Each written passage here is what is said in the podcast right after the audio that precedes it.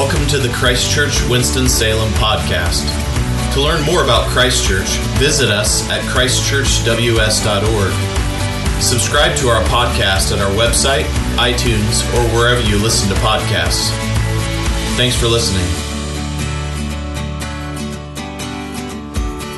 Please remain standing and pray with me.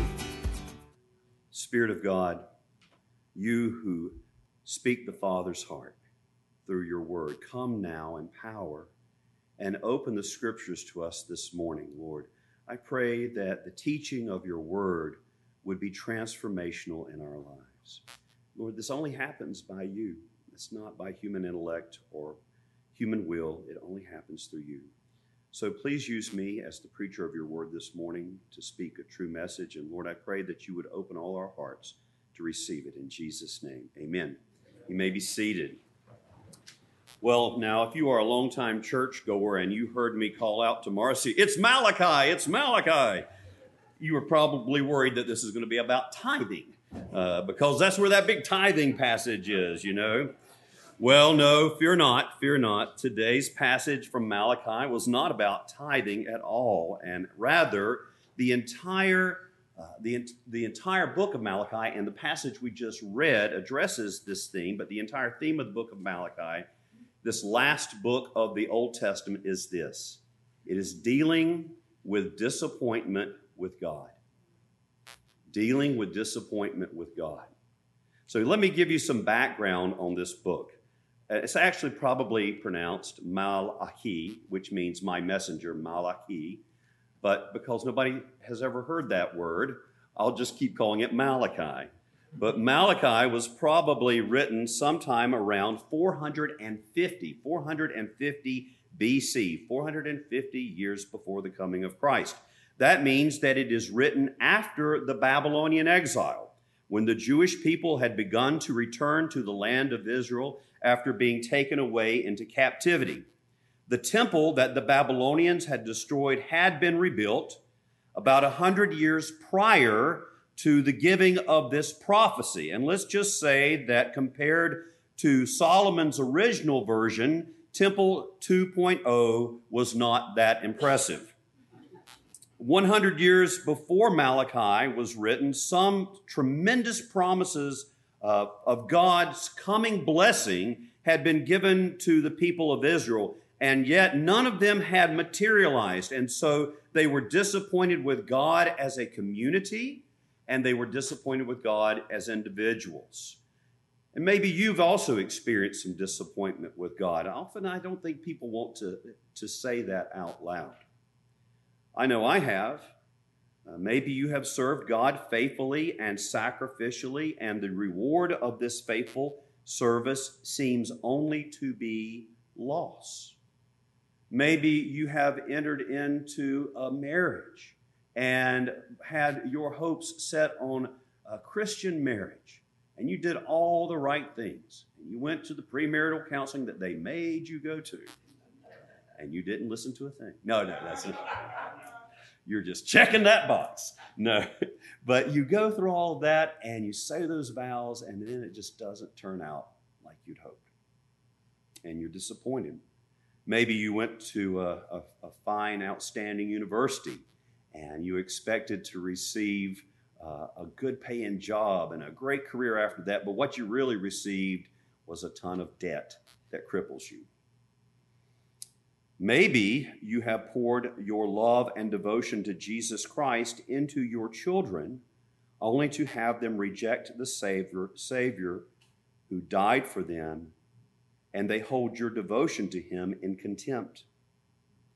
Maybe you've sacrificed everything to be faithful and then just had it burn up before you, sacrificing for people you cared about only to have your love and sacrifice despised and rejected. Maybe you know that God has made you promises, and yet He doesn't seem to be answering any of them. All you hear is crickets. That's a major source of disappointment for those who received this oracle of Malachi. The promises God had given them had gone unfulfilled. It had begun on such a high note, though. It often does, a hundred years before. it begun, had, had begun on such a high note, just as God had promised those who had been led away into Babylonian captivity were returning to the land 70 years later. And we hear their wonderful shouts of, and songs of joy in uh, Psalm 126 when the Lord restored the fortunes of Zion. Then we were like those who dreamed. Then were our mouths filled with laughter and our tongues with shouts of joy. Then they said among the nations, The Lord has done great things for them. The Lord has done great things for us, and mighty is his name. But what they were hoping for after that wonderful beginning had not yet appeared. Steven J. Cole writes The prophets had predicted a glorious future for Israel, but they were back in the land for over 100 years after the captivity, and things were not all that glorious. Israel was still under foreign domination. She was not the center of the earth, with the nations flocking to Jerusalem with their wealth. The old folks were not sitting in the streets watching their children play securely the land was not yielding abundant produce. Just a hundred years before, Zechariah had prophesied that all of these conditions would come about, and here they were, and none of this, none of his prophecies about the glory of Israel had materialized. They weren't even close. You know, moreover, brothers and sisters, the temple had been rebuilt. The temple in Jerusalem had been rebuilt. But God's glory had not returned to that temple as it had been in the days when it was first dedicated. Remember back when the temple was completed under King Solomon? It was around the year 950 BC, around 950 BC. The temple was, re, was dedicated and the uh, Ark of the Covenant was brought by the Levites into the temple. And when they had placed the Ark in the Holy of Holies, this is what it says happened in 1 Kings 8, 10 through 11. I'm sorry, i have adjusted the mic. I might be a little hot. This is what the passage says here in 1 Kings 8, 10, and 11. And when the priest came out of the holy place, a cloud filled the house of the Lord. Listen, so that the priest could not stand to minister because of the cloud, for the glory of the Lord filled the house of the Lord. And that's what they were hoping for. And and it was not that way. They were, they were looking for spectacular fireworks, and, and they got a like a fluorescent light bulb.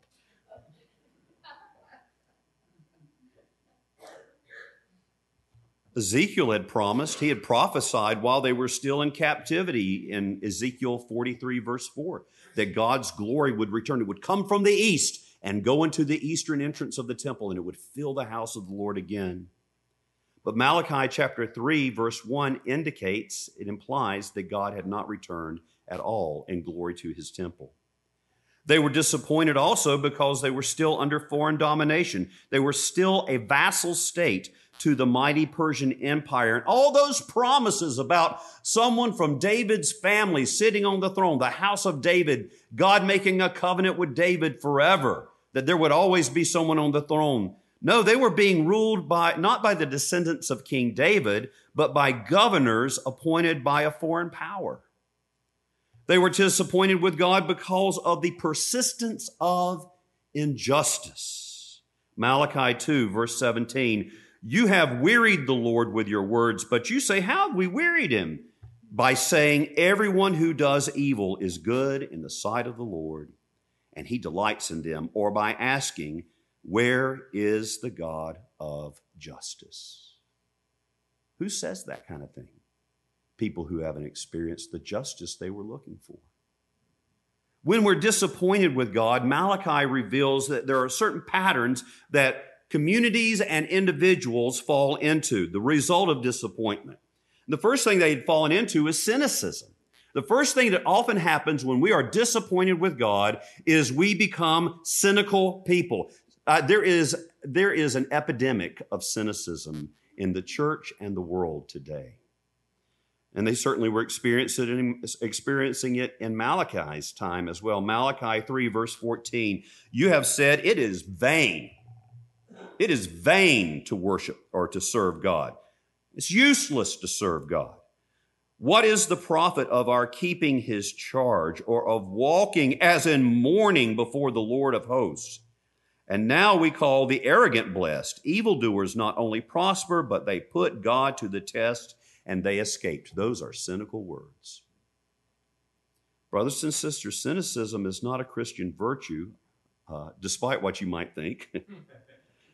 because when you reduce it down, you hear exactly what they were saying in that, uh, in here in Malachi chapter 3, verse 14.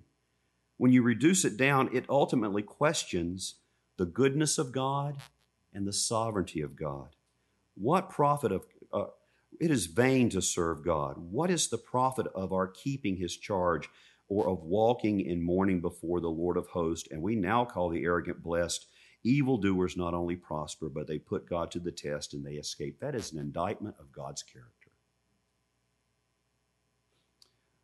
Another res- result of the disappointment with God, and this happens, I see it in people's lives, their worship of God was merely half hearted and formal. They were just going through the motions. Speaking of their attitude about their worship of God, Malachi chapter 1, verses 13 and 14 says this But you say, What a weariness this is. One translation talking about this is what, how they feel about worship. What a burden it is. Don't say amen if you've ever felt that way. Dragging yourself and your youngins to church. What a weariness this is, and it says, and you snort at it, says the Lord of hosts. You bring what has been taken by violence, or is lame or sick, talking about their offerings, and this you bring as your offering. Shall I accept that from your hand, says the Lord? Cursed be the cheat who has a male in his flock and vows it, and yet sacrifices to the Lord what is blemished. For I am a great king, says the Lord of hosts, and my name will be feared among the nations. They were just bringing scraps and leftovers to worship. Beginning to hold God's worship in contempt. It's one of the results of being dis- disappointed with God. And one of the other surprising characteristics of being disappointed with God, what, re, what results in our life is we fail to recognize our own sins. When we're thinking about how God has let us down, you know what we're not thinking about? How we might be letting God down. Malachi 2, verse 13, cover, um, it says, You cover the Lord's altar with your tears. Why don't you bless me, God? But then they ignored the idolatry of putting other things before God, of breaking the covenant of marriage. That's one of the things that Malachi is known for, is that passage where it says, God hates divorce. You have been unfaithful. You have put away the wife of your youth.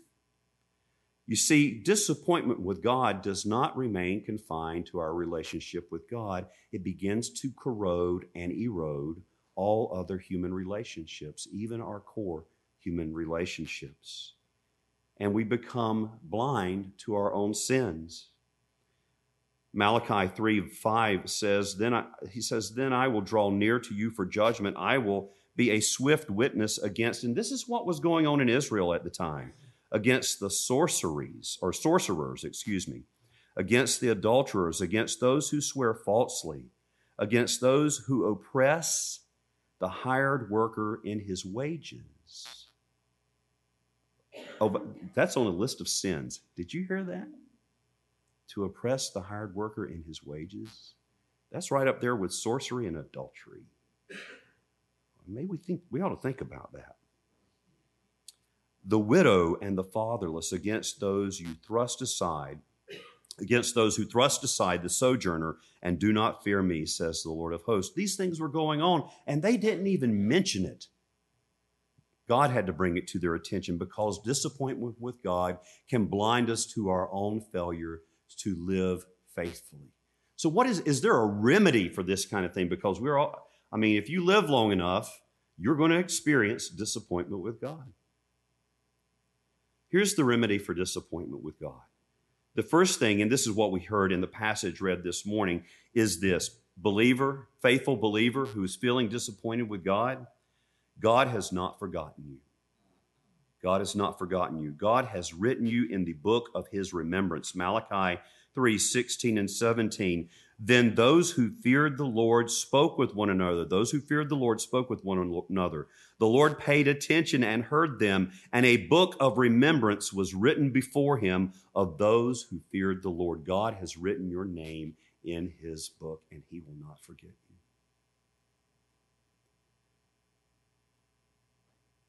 They shall be mine, says the Lord of hosts, in the day when I make up my treasured possession. You are his treasured possession. I will spare them as a man spares his son who serves him.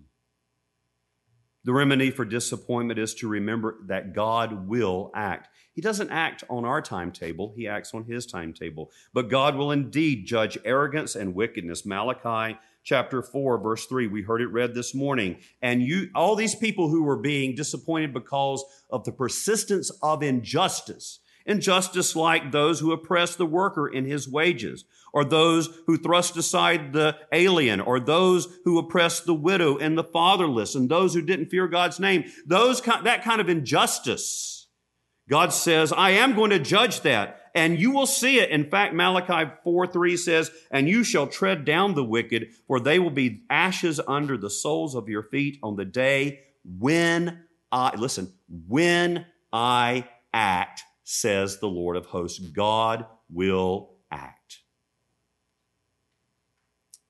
But chiefly, the remedy for our disappointment when we are feeling disappointment with God is to run to Jesus the Sun of Righteousness will rise with healing in his wings. Do you remember the story of the woman who had the issue of blood? Who, you know, Jesus has been talking to the ruler of a synagogue. You got to come. I got a sick child. You need to heal my daughter. And he's standing there, and while this crowd is around Jesus, this woman who has a, a disease that makes her ritually unclean. She can't go to the temple. She can't be in synagogue because she has a, a, an issue of blood that makes her unclean according to the Torah. But she creeps up behind Jesus, and it says that she she reaches out, and what does she do? She touches the hem of his garment. But you know what that garment is? That's the talit. The talit is what every Jewish man wore, and it's called, you know, we'll call it a prayer shawl, you know, has the little tassels on the ends of it. And, and when Jewish men pray, they'll pull that prayer shawl up over their head and they'll pray. And when that prayer shawl was over your head and over your shoulders and draped over your arms, do you know what the ends of those things are called? Wings! They're called wings! The Sun of Righteousness will rise with healing in his wings. She knew that. she knew that that's what was promised in Malachi. She found that wing where the, where the healing was and she touched it.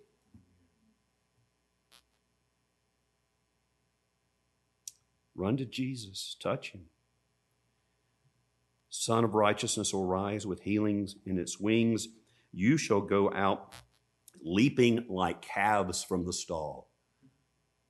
Run to Jesus, turn to Jesus, and your dis- disappointment will be met in Christ. You'll be like calves leaping from the stall. Have you ever seen that? Like a calf that's been, you know, some, sometimes when calves will, when mamas will calve in the in the barn, and you don't let the calf and the mama out. It'll be a few days before you let the calf out. And I've seen this because YouTube. Ben must have some real deep rural roots no, because YouTube. And and uh, and I was I watched this. It's amazing. It was first day this calf was let out, and it's just it is it's leaping in just sheer exuberant glee, playing, cavorting, frolicking. You'll frolic. I don't have a calf. I have Jaeger. And every morning when he wakes up, it is the best day of his life. And the first thing he does, he comes and he, he, he'll, Lisa says, Lisa gets up like, you know, before anybody should get up. She gets up like four o'clock in the morning. And uh, so she's up an hour and a half before me but she'll come in and, and Jaeger will be there and his nose will be on the bed. He's just looking at me while I sleep. Like, when will you get up? And then I take him to the back door. He's so excited. And he, because he knows that there are unmolested squirrels that need to be tended to. And, uh, and so he will, it, he get, you let him out of the house and he runs down the back steps of the deck and he takes the whole bottom steps in one leap. And then he's just, he just bounds on all four legs across the yard like that and with joy and exuberance, being released, being released, being released. You will leap like calves when you touch the Son of Righteousness who has healing in his wings. Here is the remedy for disappointment with God that I have applied in my own life, and it really comes down to a binary choice. Either the cynical attitude is correct and there is no God of justice. That's one of the binary choices.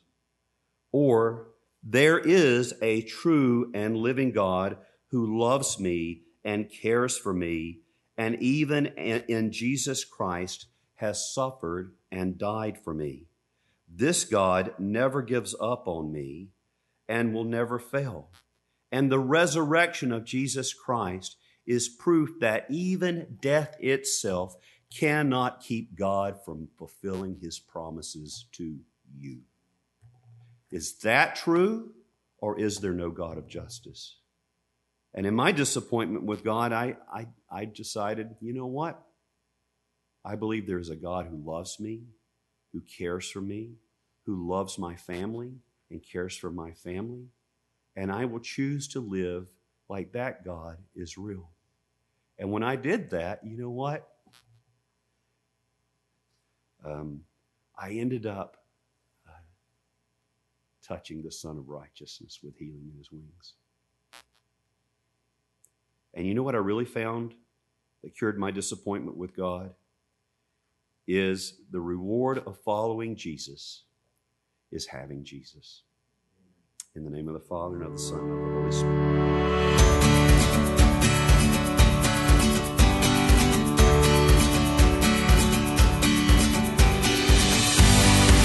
Thanks for listening.